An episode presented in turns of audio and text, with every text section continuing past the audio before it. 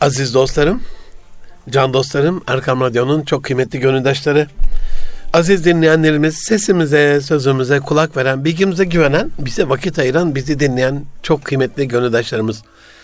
Hepinizi Çamlıca Hüdayi Külliyesi'nden, Erkam Radyo Genel Merkez'den sevgiyle, saygıyla, duayla, muhabbetle, hürmetle selamlıyorum. Hepinize hayırlı günler diliyorum. Efendim Erkam Radyo'dasınız. Münir Arıkan'la Nitelikli İnsan programında 2022'nin 47. programında Allah lütfederse bu hafta sizlere etkili ve verimli bir hayat için planlamanın önemi üzerine e, biraz konuşmak istiyorum can dostlarım. Aziz dostlarım son 5 haftamız geçen hafta da söylemiştim. Dolayısıyla 2023 planlamasını yapıyorum. İnşallah nitelikli insan et erkamradyo.com e-mail adresinden et Erkam Radyo ya da et Arkan tweet adreslerinden bize 2023 yılı içerisinde işlememizi istediğiniz, konuk etmemizi istediğiniz, anlatmamızı, paylaşmamızı, değinmemizi istediğiniz konular, konuklar, hususlarla alakalı katkı sağlarsanız minnettar oluruz. Resulullah sallallahu aleyhi ve sellem öyle buyuruyor. Men delle ala hayrin kefailuhu, men delle ala şerrin kefailuhu. Kim ki bir hayra vesile olursa onu yapan gibidir. Kim ki bir şerre vesile olursa onu yapan gibidir. Dolayısıyla iki türlü burada vecibeniz e, çok ağır. Hem katkı sağlamazsanız Allah muhafaza biz bir şerre vesile olma ihtimaliyle, riskiyle karşı karşıyayız. Bir de hani daha hayırlısını yapabilmek adına hayra vesile olmazsanız o hayırdan da nasiplenmemiş oluyorsunuz. İki türlü de sıkıntılı bir durum. Bu sıkıntıya dönüştürmemek adına kendimizi o sıkıntıya girmemek adına inşallah katkılarınızı, etkilerinizi, desteklerinizi bekliyorum can dostlarım. Aziz dostlarım çok sevdiğim bir sözü var boksör Mike Tyson'ın. İlk yumruğu suratınıza yiyene kadar diyor herkesin bir planı vardır. Çok çok sevdiğim bir cümle. Yani hayat kendi akışında akıp giderken böyle bizler Resulullah Efendimiz sallallahu aleyhi ve sellemin o mübarek cümlesinde olduğu hadis-i şerifinde olduğu şekliyle Hani buyuruyor ya beş şey gelmeden beş şeyin kıymetini bilin. İhtiyarlık gelmeden gençliğin, hastalık gelmeden sağlığın, fakirlik gelmeden zenginliğin, meşgul olmadan, meşguliyet gelmeden dar vakitler, sıkışık vakitler gelmeden boş vaktin ve ölüm gelmeden hayatın kıymetini bilin buyuruyor ya. Aynen öyle. Bizler herhalde bir nimet elden gitmezden evvel, başımız dara girmezden evvel, vakit yetmeyip bir şeye sıkışmazdan evvel, herhalde var olan şeylerin kıymetini bilmiyoruz. Bunların içerisinde bu planlamayla alakalı olarak en önemli unsur sanıyorum zaman. Ama ben size bugün ger- gerçi sadece bir zaman, basit bir zaman planını anlatmayacağım. Zamanla alakalı inşallah başka programlarda değiniriz ama planlama o zamanın içerisindeki berekete ulaşmamızı sağlaması açısından da hani zamanla direkt e, ilişkili olduğu için biraz da ona değinmiş olacağız. 10 yıllık planlama 100 yıllık hayata eşittir can dostlarım. Yani 10 yıllık bir planlama demek tabii ki hani takdir tedbire güler diye de bir şey var. Kader asla tagayyür etmez, değişmez. Değişen kaza ve sonuçlarıdır. Hani 10. kattan düşecekse düşer. Ama burnu bile kanamaz. Başına bir iş gelecekse gelir ama çok çok büyük bir zarara uğramaz. Ben bazı insanlar görüyorum. Rabbim muhafaza buyursun. Hani borç yükü var ve borcundan dolayı intihar ediyor. Ya da işte evlilik teklif etmiş, kabul etmiyor diye, kabul edilmedi diye intihar ediyor. Ya da bir sınav iyi gitmemiş ya da bir işe alınmamış intihar ediyor. Rabbim tabii bizi bu şekilde imtihan etmesin. Akıl baştan gidecek şekilde bizi bir derde düçar bırakmasın. Amin. Bu tarz dostlarımıza da rahmetiyle tecelli etsin. Hani inşallah o, o sıkıntılı anlarındaki halleriyle aflarına vesile olur diye biz en azından hüsnü zanla dua edelim. Ama hani o duruma düşmezden evvel bizim bir şeyler yapıyor olmamız lazım. Bugün hayatımıza baktığımız zaman acizane gördüğüm kadarıyla hayatımızdaki en önemli eksiklik planlama eksikliği. Planlamayı hani biz ya sanki garantiye mi alıyorsun yani hayatı? Hani 10 yıllık planlama dedik ya şirketlerde genellikle bu konuşulur. Yani bir şirketin kuruluş felsefesiyle alakalı vizyonunu, davasını yani benim davam nedir? Ya da dava demeyeyim iddia diyelim buna. Benim benim iddiam nedir? Ve bu konuda e, yapmam gereken şeyler üzerime mission olarak mis, mi, misyon deniyor zaten buna da. Üzerime düşen vecibeler bu iddiamı gerçekleştirmek üzere ya da bu davamı realize etmek adına dersem daha doğru olacak. Neler iddia ediyorum? neler yapmayı taahhüt ediyorum gibi. Hani bir kuruluş felsefesinde bu vizyon, misyon, temel stratejiler, temel değerler bunlar ortaya konurken bir de planlama yapılır. Yani şirket öngörüsü olarak işte birinci yıl şunları yapacağım, ikinci yıl bunları yapacağım, üçüncü yıl, dördüncü yıl, beşinci yıl, onuncu yıl, on beşinci yıl, yirminci yıl Türkiye'de aile şirketlerinin ortalama ömrün 16 yıl olduğu söyleniyor. Yani ikinci kuşağa geçen şirket, üçüncü kuşağa geçen de yüzde dört civarında, e, yüzde üç buçuk dört civarında. Dolayısıyla hani o kuruldukları şekliyle kalmıyorlar. Neden? Çünkü ana planları yok. Biz planlamayı yani sanki kadere karşı mı geleceksin ya işte saldım çayıra Mevlam kayıra Rabbimin de bir bildiği vardır. Mevlam ne, neylerse güzel eyler. Amenna tabii ki Mevlam neylerse güzel eyler. O şerleri hayır eyler. Görelim Mevlam neyler neylese güzel eyler. Amenna burada bir sorun yok. Ama planlama hani böyle kendimize güvenmemenin, pimpirikli olmanın bir unsuru değil, bizatihi kendine güvenin bir eseri. Kendine güvenen insanlar planlama yaparlar. Çünkü planlama disiplin aracıdır aziz dostlarım. Bu itibarla bir yönetim becerisidir. Hani yönetimin ana gayesi düşündüğümüz zaman bir şeyi niye yönetmek isteriz? E daha düzgün gitsin işler değil mi? Daha fazla verimlilik sağlansın. Bu açıdan hani verimlilik dediğimiz şey eğer kaynak israfını önlüyorsa verimliliğe hizmet eden bir destek unsurudur planlama bize bir sefer hani sadece israfı önlemesi açısından bile bir planlama yaptırıyorsa bize Kur'an-ı Kerim planlama açısından sayısız ayet-i kerimeler vardır. Ama bunların devlet idaresiyle alakalı bir bölge halkını topyekün bir helaktan kurtarması adına sadece Yusuf kıssası bile bize yeter bir ibrettir planlamayla alakalı. Hani Firavun melun bir rüya görür ve bunu kim e, yorumlayacak diye yurdun dört bir tarafına haber salar. Hiç kimse bunu gerçek manasıyla yorumlayamaz. Ve tabii ki kıssa uzun ama en sonunda işte hapisteki arkadaşıyla haber gönderdiği için böyle Firavun'un huzurunda konuşulurken ya der benim işte hapiste böyle böyle bir arkadaşım vardı. Rüyaları iyi yorumlardı. Hemen o hapisten alınır getirilir huzura ve o da der ki hani yedi Başak yedi inek rüyası Kur'an-ı Azimüşşan'da olduğu haliyle ve Yusuf Aleyhisselam o rüyayı en güzel şekliyle yorumlayarak Mısır'ın bir planlama yapmasını sağlar. Hani ana konu nedir? Yedi yıl kuraklık gelecektir yani. Tam ayet-i kerimedeki e, şekliyle hani onu da e, vermiş olalım aziz dostlarım. Yusuf suresi 43. ayet-i kerimede ve Mısır Meliki dedi ki ben rüyamda Yedi besili inek görüyorum ki yedi zayıf inek onları yiyor. Bir de yedi yeşil başakla beraber ve diğeri ise kupkuru yedi yeşil başak daha görüyorum. Ey önde gelen kahin, bilgin, ahali eğer rüya tabir ediyorsanız benim bu rüyamı çözüverin demişti. Ve bunu da Yusuf Aleyhisselam malumunuz olduğu üzere hani yedi yıl yeşil başaktan dolayı kıtlık, e, bolluk gelecek. Bu bolluk döneminde biz iyi bir planlama yaparak halkın yiyeceğini biraz böyle tasarruf ederek, tasadduk ederek biriktirelim. Çünkü akabinde yedi kıtlık, yedi yıl kıtlık vakti, kuraklık vakti gelecek ve ekin olmayacak. Dolayısıyla o vakitte de o tasarruf ettiğimiz, biriktirdiğimiz ekinleri, buğdayları ahaliye dağıtırız. Ve bu aynıyla da oldu biliyorsunuz kardeşlerinin kendine gelmesi, Bünyamin kardeşine kavuşması, oradan Yakup Aleyhisselam'a kavuşması bu vesileyle oldu malumunuz üzere. Dolayısıyla hani bir ülkenin topyekün hayatı, mevcudiyeti, kalkınması, refahıyla da alakalı bir şeydir. Devlet Planlama Teşkilatı bir dönem çok meşhurdu.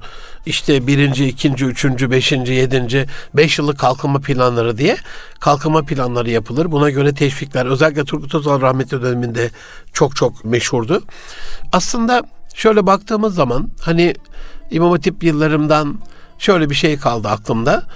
Müdür yardımcımız Allah gani gani rahmet eylesin Naci Şahin hocam ders planlaması yapardı. Yani elinde 2000'e yakın öğrenci var. Osmaniye İmam Hatip'te Bunların e, belli derslikleri var. 200'e yakın öğretmen var ve bu öğretmenleri bir şekliyle bir taraftan da hani kızım hatipte var.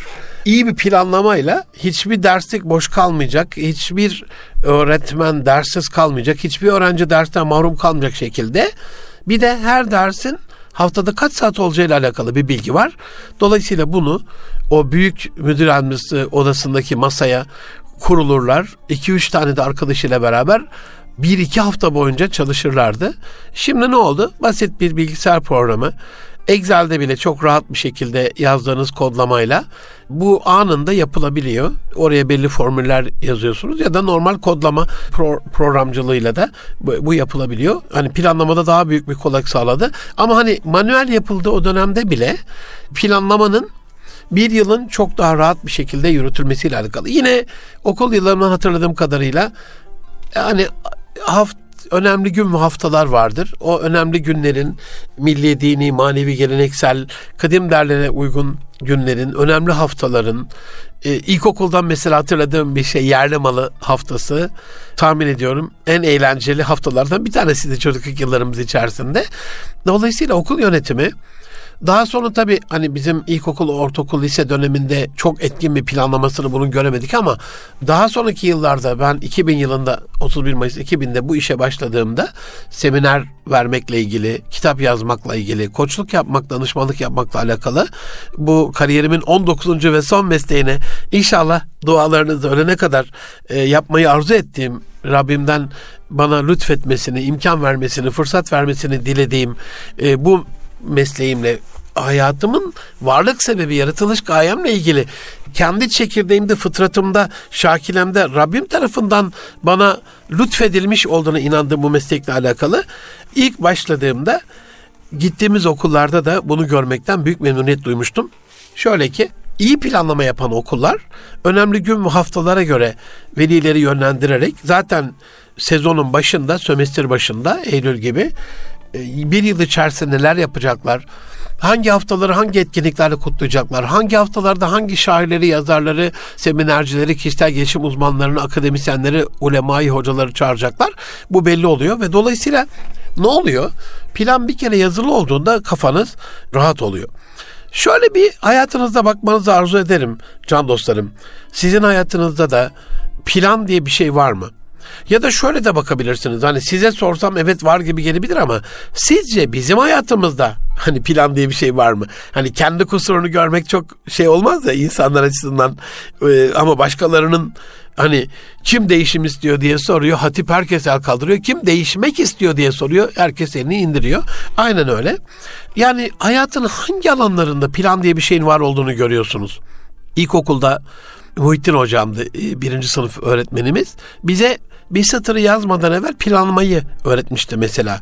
Satırı ve sayfayı kullanma planı. O zaman bana çok önemsiz bir şey gibi gelmişti ama sonradan bu el yazısıyla alakalı Change Your Handwriting, Change Your Life yani el yazını değiştir, hayatın değişsin kitabının yazarı değerli hocam Amerikalı Wimmer Rogers el yazısının karakteri dolayısıyla hayatı temsil ettiğini öğrettiğinde bana neden bazı aceleci kişilerin doğru planlama yapamayan kişilerin kelimeleri hep satırın sonuna doğru yığdığını, oranın böyle bir yığıntı olduğunu, sıkışıklık olduğunu daha iyi anladım.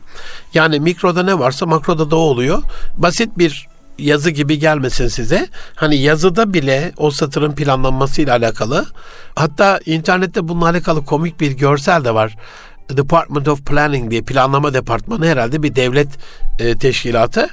Tabelanın en sonunda planning kısmında ING takısı, ING takısı yani sığmamış satırın altına yazmışlar. Yani o tabelanın en güzel şekilde planlanması gerekiyor. Bunu ben üniversitede daha sonra ODTÜ'de ders veren hocalarımın böyle titiz, planlı, isabetli kararları olan, öngörüsü olan, hesabı iyi olan, hesap yapabilen hocalarım da tahtayı kullanma şeklinde inanılmaz bir güzellik gördüm. Hani neyi nereye yazacağını, zihninde herhalde bu da bir öngörü olsa gerek planlamayla alakalı. Ama böyle hani lafı ağzına geldiği gibi söyleyen insanlar vardır böyle. E, laf ola beri gele deriz ya böyle. Aynı öyle. Konuştuğunu bilmeyen, yaptığını da bilemiyor. Yaptığını bilmeyen bıraktığı etkiyi de bilemiyor. Dolayısıyla onların plansız yaşadığında da böyle lalet tayin, üstün körü bir ortaya bir çıktı çıkıyor. Öğretmenler yine aileler, gençler, iş insanları, siyasetçiler, girişimciler, sporcular, din görevlileri yani bunların içerisine baktığımız zaman böyle hayatta en iyi planı yapan kim olsa gerek bunu bir düşünmenizi tavsiye ederim. Sporcular dedim ya yani sporcularla ilgili çok böyle akılda kalıcı olması hasebiyle yapılan planın etkinliği açısından da hani sonucu da çok güzel olmuş. Amerikalı yüzücü Mark Spiz'le o zamanlar bir öğrenci olan, üniversite öğrencisi olan John Neighbor arasındaki planlamanın skora ve sonuca etkisiyle alakalı bir vaka anlatılır. 1972 yılında hani gelmiş geçmiş en fazla olimpiyatlarda yüzme dalında madalya alan Mark Spiz'dir. Efsane yüzücü, efsane yüzücü. Ve bunun skoru 100 metreyi 56.3 saniyede yüzüyor. 1972 yılında olimpiyatlara tabi katıldığında John Neighbor 59.5 saniye. Dolayısıyla aralarında bir 4 saniye var. Şimdi John Neighbor bir plan yapıyor. Bakın dedim ya plan bir özgüvenin gelecek tasavvurunun geleceğe olan söylenecek bir sözümüzün olduğunun nişanesi, geleceği yönetme becerisi demiştim ya. John Neighbor diyor ki ya ben 59.5 saniyede yüzüyorum. Rakibim olan Mark Spies de benden 4 saniye ileride. Şimdi bu 1976'da 4 yılda bir yapılıyor olimpiyatlar. Mark Spies diyor bunu 55.5'e getirir. Dolayısıyla iyileştirir şeyini. Benim dolayısıyla 4 saniye iyileştirirsem ki hani yüzüyorsunuz sonuçta koşu değil. Koşuda bile çok önemliydi 10 saniyenin altına düşmeyle alakalı.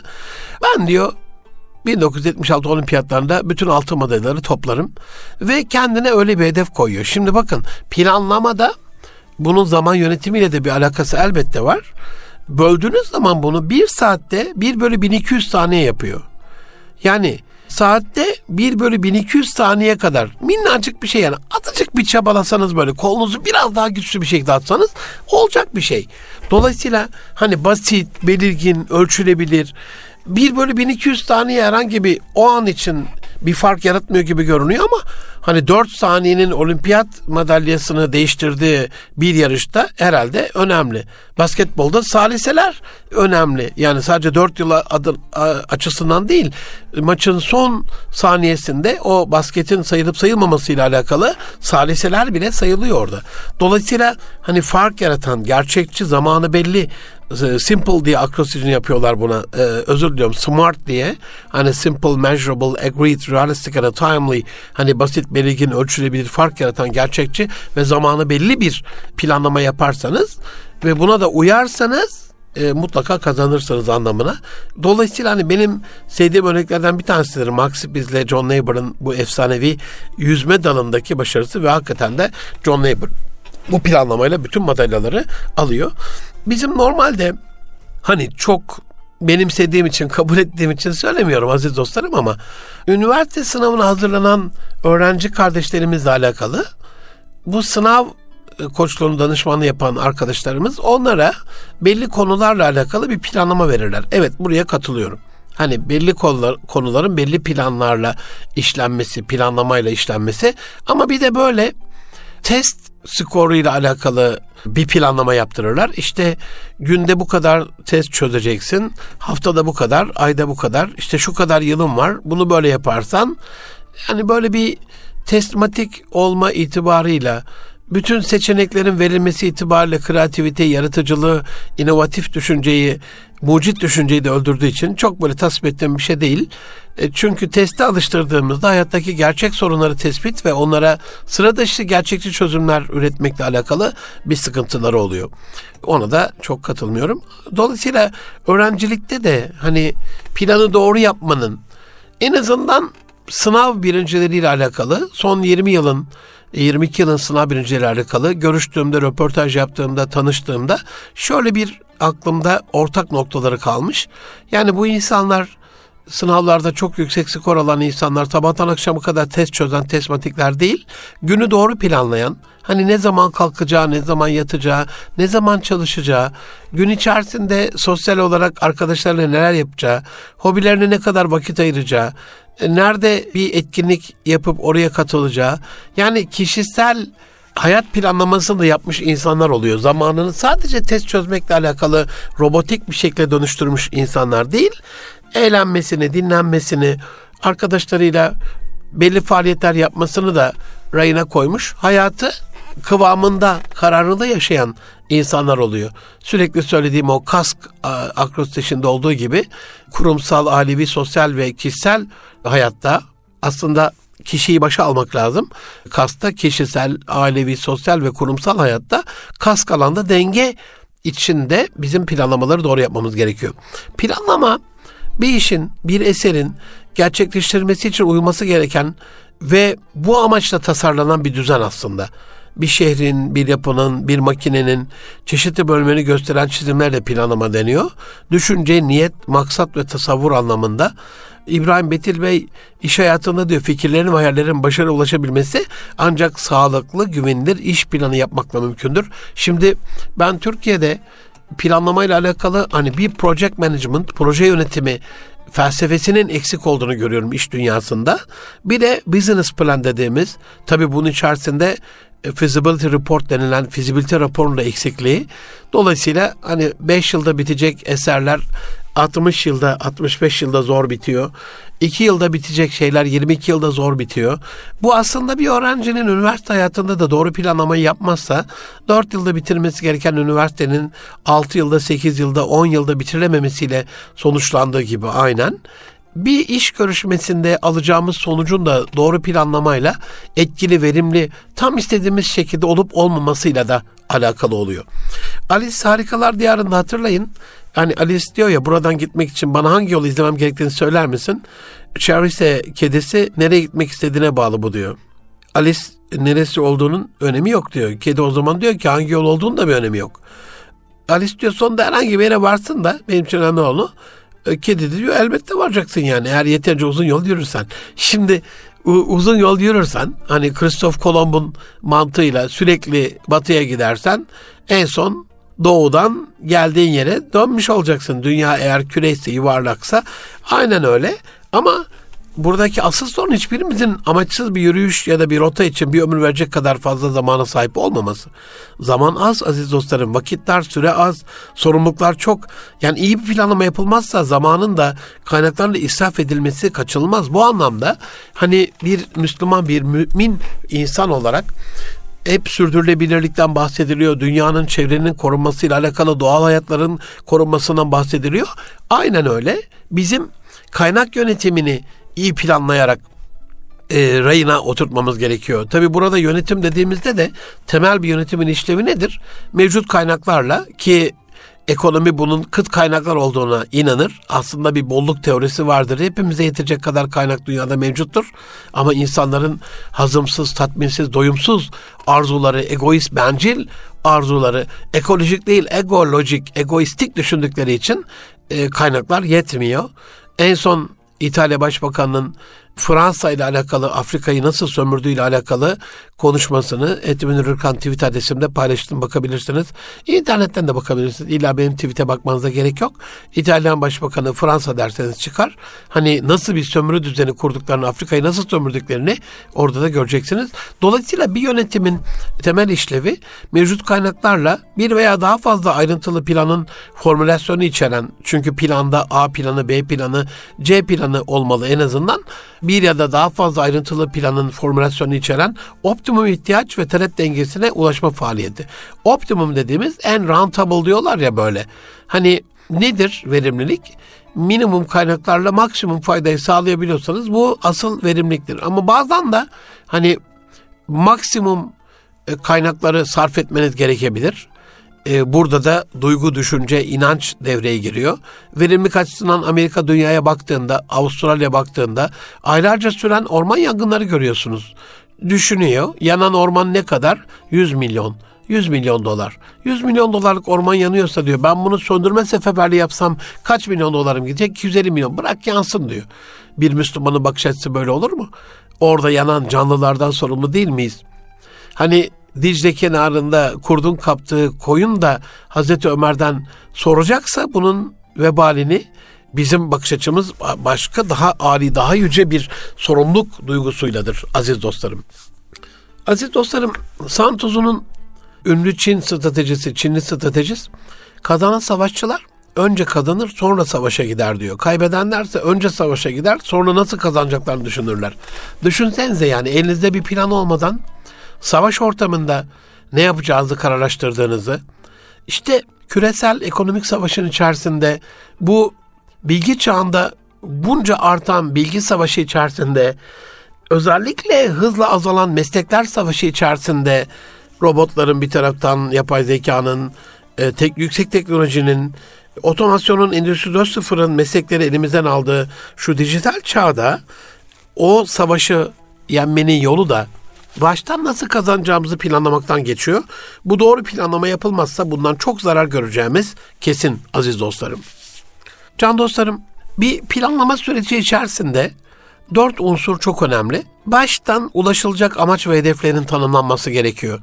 Yani bu sizin hayat planınızda da, iş planınızda da, okul planınızda da, aile planlaması diyeceğim şimdi e, melun insanlar yıllarca aile planlamasını doğum kontrolü olarak, nüfusun azaltılması olarak, Türk insanının tek çocuğa mahkumiyeti hatta mümkünse hiç çocuk olmamasıyla alakalı uyguladılar. Büyük büyük anlaşanlı devlet uzmanları, görevlileri, holding patronları bunun maalesef günahkarı oldular.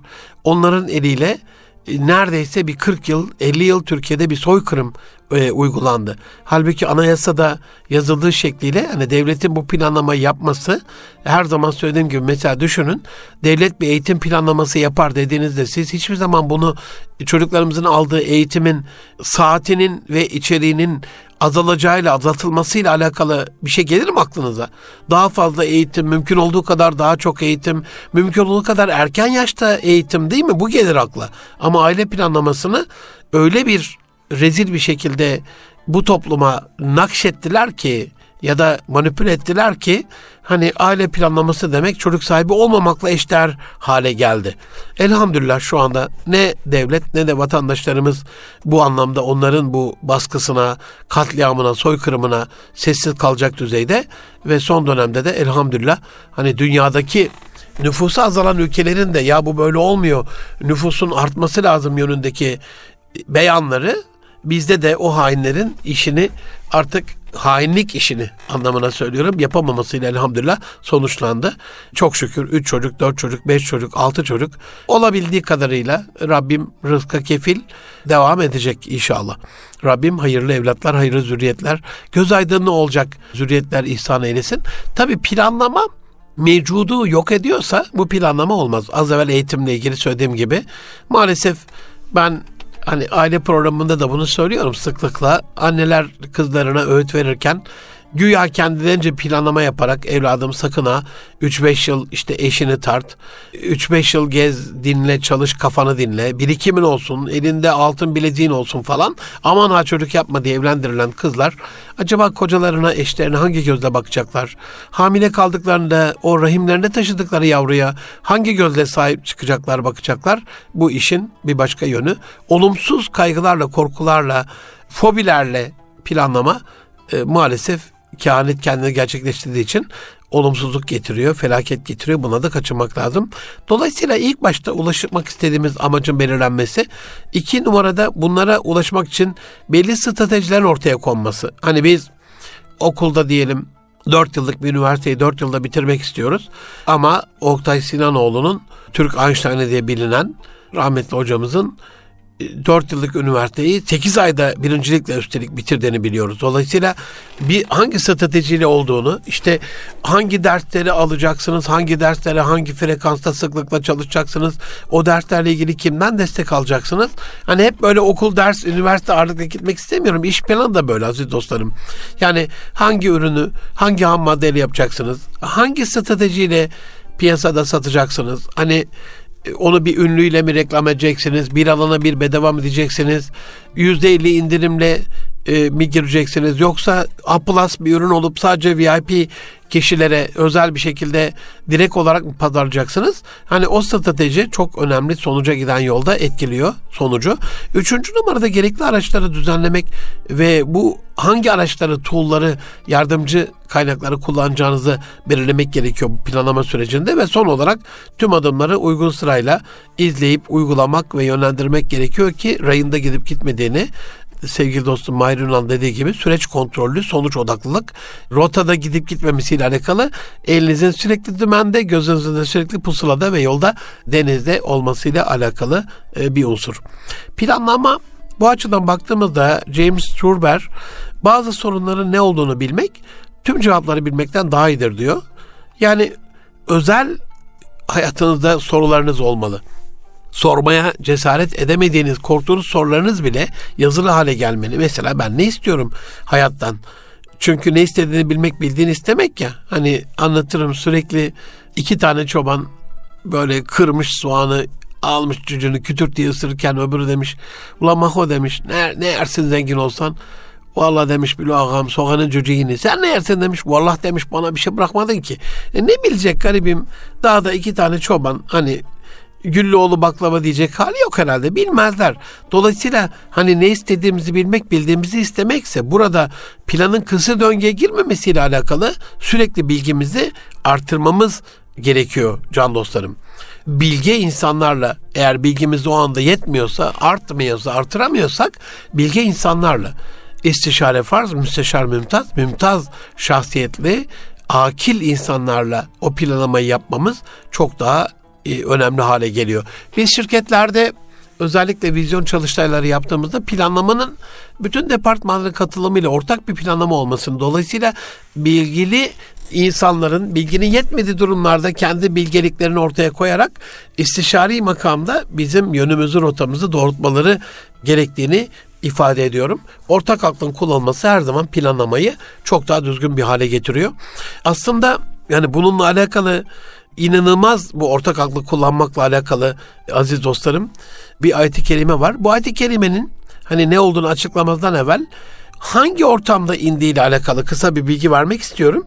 Hani Uhud Savaşı'nda Ayneyn Tepesi terk edilmiş, Allah Resulü'nün bir emrine uyulmamış e, ve orada 40'a yakın, 70'e yakın bir rivayette sahabe-i kiram şehit olmuş ve savaş ortamından Medine'ye doğru dönülürken Ali İmran 159 nail oluyor. Velev kunte fazlan e, febi merhameti min Allahi lintelevum. Yani Allah'ın rahmeti vesilesiyle Allah'tan gelen bir rahmet vesilesiyle sen onlara yumuşak davrandın. Velev kunte fazlan galizel kalp. Eğer kaba ve katı kalpli biri olsaydın lenfaddu min havlik etrafından, civarından, havlinden dağılıp gideceklerdi. Seni terk edeceklerdi yani. Peki ne yapayım ben ey Rabbim diye Resul Efendimiz iltica ettiğinde Fa'fu anhum. Onları affet. Ve estağfirhum. Ve estağfirlehum. Onlar için Allah'tan mağfiret bağışlanma dile. Ve şavirhum fil emr. İşlerinle de ilgili onlarla istişare et. Aziz dostlarım devamında yine feyze azam tefetefekel Allah inallah yuhibbul mütevekkilin yani bir şeye karar verdiğinde de artık tevekkül edip Allah'a devam et. Allah kendisine tevekkül edenleri güvendiğini sever anlamında. Yani burada benim için en önemli unsur amenna hepsi çok önemli baş tacı ama yani az evvel emrini dinlememiş, hata yapmış ve birçok Müslümanın şehit olmasına sebep olmuş insanlarla bile işlerimizi istişare etmek kaldı ki hani bizi öldürmemiş, ölümümüze vesile olmamış, sebep olmamış insanlarla ilgili eşimizle, çocuklarımızla, çalışanlarımızla biz niye için e, niye istişare etmeyeceğiz? Ne için istişare etmeyeceğiz? Bu anlamda hani ortak aklı bulmakla alakalı mutlaka planlama yaparken işlerimizi çevremizde yakınımızda bulunan insanlarla istişare etmek planın daha doğru olmasını sağlıyor. Planlamaya foretrue da deniyor. Yani önceden düşünme. Forecast hani tahmin ya ön tahmin. Richard Nixon Amerikan başkanı isyan diyor spontane bir patlama savaş ise önceden planlama. Yani evet bir insan e, belki bir isyanı yönetemez. Osmanlı'nın mesela isyan tarihinde maalesef 3-5 tane çapulcuya hep payitahtın yenildiğini görüyoruz. fitne fesat çıkmasın diye İslam tarihine baktığımızda da aslında böyle yani isyan çıktığında aman daha fazla Müslüman kanı, mümin kanı dökülmesin, Müslüman Müslümanı vurmasın diye hep böyle baştakilerini daha mütevazi, daha böyle müsamahakar bir şekilde ya alıp başlarını gittiklerini ya burada şehit olduklarını görüyoruz. Evet İslam böyle bir şey ama savaş önceden planlama. Dolayısıyla hani bunu küresel savaş olarak düşünün. Bunu ticari bir savaş olarak düşünün. Bunu bilgi savaşı olarak düşünün. Her ne şekilde düşünürseniz düşünün. Önceden e, planlama yapılması gerekiyor. Planlama hayatı ertelememek. George S. Patton'ın üzerine hemen çalışabilecek iyi bir plan haftaya hazır olacak mükemmel plandan daha evladır, daha iyidir dediği gibi ertelemeden just in time, right in time anında hemen şimdi derhal yaptığımız bir planlama kesinlikle gelecekle alakalı ya gelecek hafta bir yaparız falan. Aziz dostlarım bakın son 5 hafta kaldı. Sizi temin ederim ben bu yılın ilk haftasında 52 bölümlük bir şey çizdim Excel'de. Print ettim, arkadaşlara dağıttım. Arkadaşlar dedim bu ne? Birden 52'ye kadar numara var her kutunun üstünde. Ne dediler? Dedim bu bir yılın planı bakın. 52 haftanız var ve şu anda birinci kutu Henüz birinci kutu. 51 hafta var daha. 51 buçuk hafta var. Size çok geliyor değil mi? Ama dedim göz açıp kapayıncaya kadar bitecek. Şimdi diyorlar ya Münir hocam ne kadar haklıymışsınız. Münir abi ne kadar haklıymışsınız. Sonuna geldik diyorlar yani. Göz açıp kapayıncaya kadar 2022 bitti. 23 de bitecek. 33, 43, 53 Allah ne kadar kıyamete kadar ömür verirse evrene, kainata bize ömür o kadar devam edecek. Ama biz bu devam içerisinde planlamayı doğru yapmadığımız zaman mutlaka kaybedeceğiz. Planlama ilk başta söylediğim gibi bu ülkede biraz formasyon eksik olan project management, proje yönetimi ve time management, zaman yönetimi tekniği aslında. E, Profesör Doktor Mehmet Aykaç hocam işi başarıya götürecek olan bir şablona uygun planı yapmak değil, sabır, sebat ve gerçeklikle plandakileri uygulamak. Yani yazılı bir şeyler yazıp oraya koymak bir plan değil. Nasıl olsa benim bir planım var. Evet plan yapıyorsunuz. 52 hafta boyunca günde 3 tane kelime öğreneceğim dediğinizde e yıl sonunda 1000 kelime yapıyor yani. Son 5 hafta kalmış. E, yine 3 tane kelime öğrenseniz 15 kelime yapacak yani. 1000 kelime nerede 15 kelime nerede? Dolayısıyla 47 haftayı boş geçirmenin vebali mutlaka olacak, sıkıntısı mutlaka olacak. Aziz dostlarım, planlama yönetim sürecinin ilk aşamasını oluşturan en önemli yönetim fonksiyonu. Yani yönetimin birinci adımı planlama. Diğer yönetim fonksiyonlarının hepsinin başarısı her şeyden evvel iyi bir planlamaya bağlı. Ve bir planlamada bu anlamda hani bizim kırmızı çizgilerimiz var. Diş gibi çok sert, kırılgan bir yapı falan. Öyle değil. Dil gibi esnek olmak lazım. Ve iyi bir planlama mutlaka çıkış stratejisi, exit stratejisine de sahip olması lazım. Nerede pes edeceğimizi, pazardan, piyasadan nasıl çekileceğimizi, zarar vermeden ve zarar görmeden nasıl geri adım atacağımızı, esnek olmamızı da planlamamız gerekiyor. Çünkü kayıplar genellikle kaçılmaz oluyor. Dolayısıyla plan heykeli yapmayın yani. Plan taş değil bir hamur. Canlıdır. Sürekli şekillenmesi lazım. ABCD planlarının olması lazım. İnşallah buna da e, uyarız. Plan bir anlamda elimizdeki hani bir yere giderken cep telefonundan, araç şeyinden yazıyoruz ya navigasyon nereye gitmek istiyorsak bu anlamda başarının navigasyonu. Ama diyelim 100 metre sonra sağ diyor siz sola dönüyorsunuz. Ben de neyim bilecek şimdi orada e, uzatıyor diye ama bir bakıyorsunuz sola dönüyorsunuz ama onun dediği sağa dönmeyerek aa pazar varmış tekrar geri oradan çıkarak ya keşke uysaydım diyorsunuz. Dolayısıyla burada bu vahvahların, eyvahların, keşkelerin olmaması adına istişare eden insanların kendilerinden önde giden hatta bu istişare edenler giderken onlar dönüp yoldan geri gelmişlerin hatırına plana uymaları gerekiyor. Direksiyonu tutan eller ve o ellere hükmeden beynin planla eşgüdümlü olması lazım. Yani akıl başka şey söylüyor, gönül başka şey söylüyor, ruh başka şey söylüyor, tecrübe başka şey söylüyor. El de başka bir iş yapıyorsa orada doğru plandan bahsedemeyiz. Ne derler şirketlerle alakalı? Onu o plana uygulayacak bir tane project manager, bir proje yöneticisi, onun bir ana sorumlusu olması lazım. Herkes karışırsa çorba oluyor. Plan bu anlamda kaynakları seferber etmek anlamına da geliyor.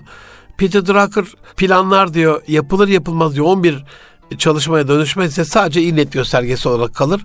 Aynen öyle.